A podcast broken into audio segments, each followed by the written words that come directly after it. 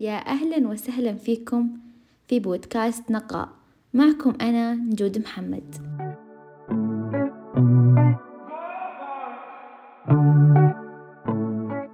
عمركم فكرتوا في طاقة الأشخاص من حولنا وكيف إنها ممكن تأثر على طاقاتنا سواء إيجابا أو سلبا؟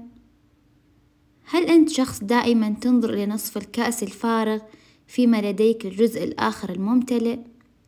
هل أنت من الأشخاص كثير النقد؟ هل تحب أو تحبين متابعة الدراما والكوارث اللي تصير حولك وتركز عليها؟ هل أنت شخص تلوم غيرك بشكل مستمر؟ هل دائم تعيشين أو تعيش دور الضحية؟ إذا كلها إيه كمل الحلقة واسمع تأثير الطاقة وكيف نقدر نرفع طاقاتنا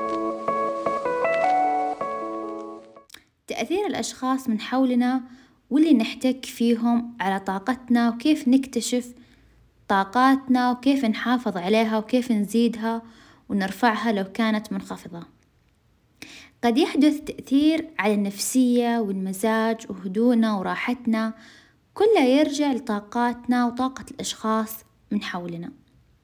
لكن خلونا ناخذها بداية من الجانب الإيجابي. وهل في يوم لاحظتوا تأثير شخص عليكم حتى لو فقط مجرد الحديث معه؟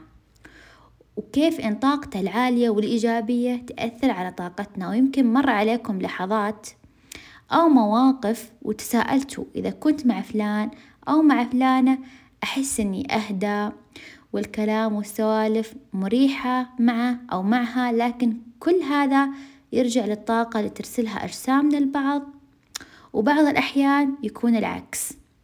ونحس إن طاقتنا منخفضة وتأثر علينا رغم إنهم أحيانا أشخاص أول مرة نصادفهم. في حياتنا وما في أي background مسبق عنهم. ولكن لأن طاقتهم منخفضة وترسل لنا إشارات سلبية نتأثر حتى لو مو بشكل مباشر. لكن نحس أنفسنا بعد ذي الجلسة منهكين وأعراض التعب في أجسامنا. وأحيانا نلاحظ مودنا ومزاجنا متغير.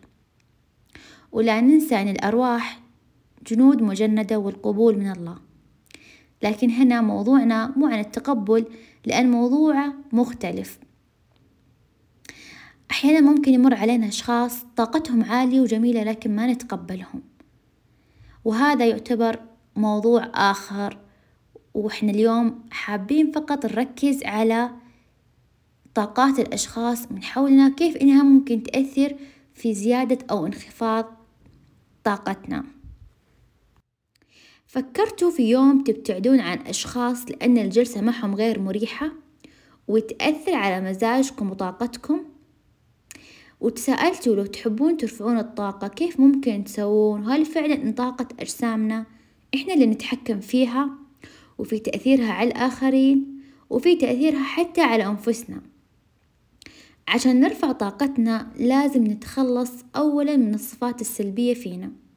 يعني أي صفة نحس إنها ممكن تأثر على مزاجنا وأيضا تأثر على اللي حولنا مثلا الغضب الشك الغيرة وغيرها من الصفات السلبية اللي نحاول نكتشفها في أنفسنا.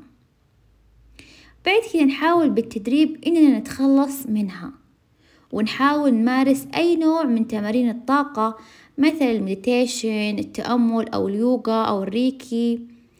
ونحاول نكتب الأفكار والمشاعر اللي تنتابنا بعد التمارين اللي نمارسها في زيادة الطاقة ونركز على جميع الطاقات مو فقط الطاقة الروحية.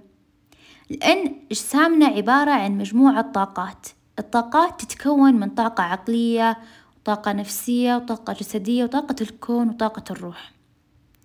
ولو اشتغلنا على كل جانب من جوانب الطاقة الحالة مع الاستمرار طاقتنا والهالة المحيطة فينا راح ترتفع.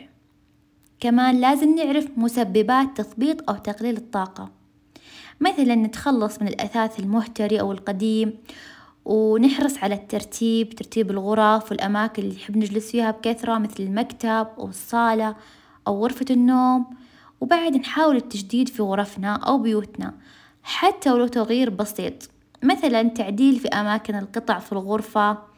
آه نحاول بين كل فترة والثانية نعمل جرد الأشياء الغير ضرورية ونتخلص منها، كمان نتواصل بشكل مباشر ومستمر مع الطبيعة، يعني مثل النباتات أو الرمل أو البحر وأبسطها لو نفتح الشباك كل يوم ونستمتع بالتيار الهوائي اللطيف، ونقدر نمارس تمارين التنفس breathing exercise، في عدة أشياء وعوامل كثيرة لو حرصنا على تطبيقها أو التدريب عليها يوميا لو بشكل بسيط كذا راح ترتفع طاقتنا، وأولا قبل ما نأثر على الآخرين بطاقاتنا راح تأثيرها ينعكس على أنفسنا قبل إن ما ينعكس على الآخرين من حولنا، أخيرا اللهم أجعلني مباركا أينما كنت، اللهم اجعلني كغيمة مرت روت ثم ولت، اللهم اجعلني خفيفة الظل طيبة الأثر لا أضر ولا أضر.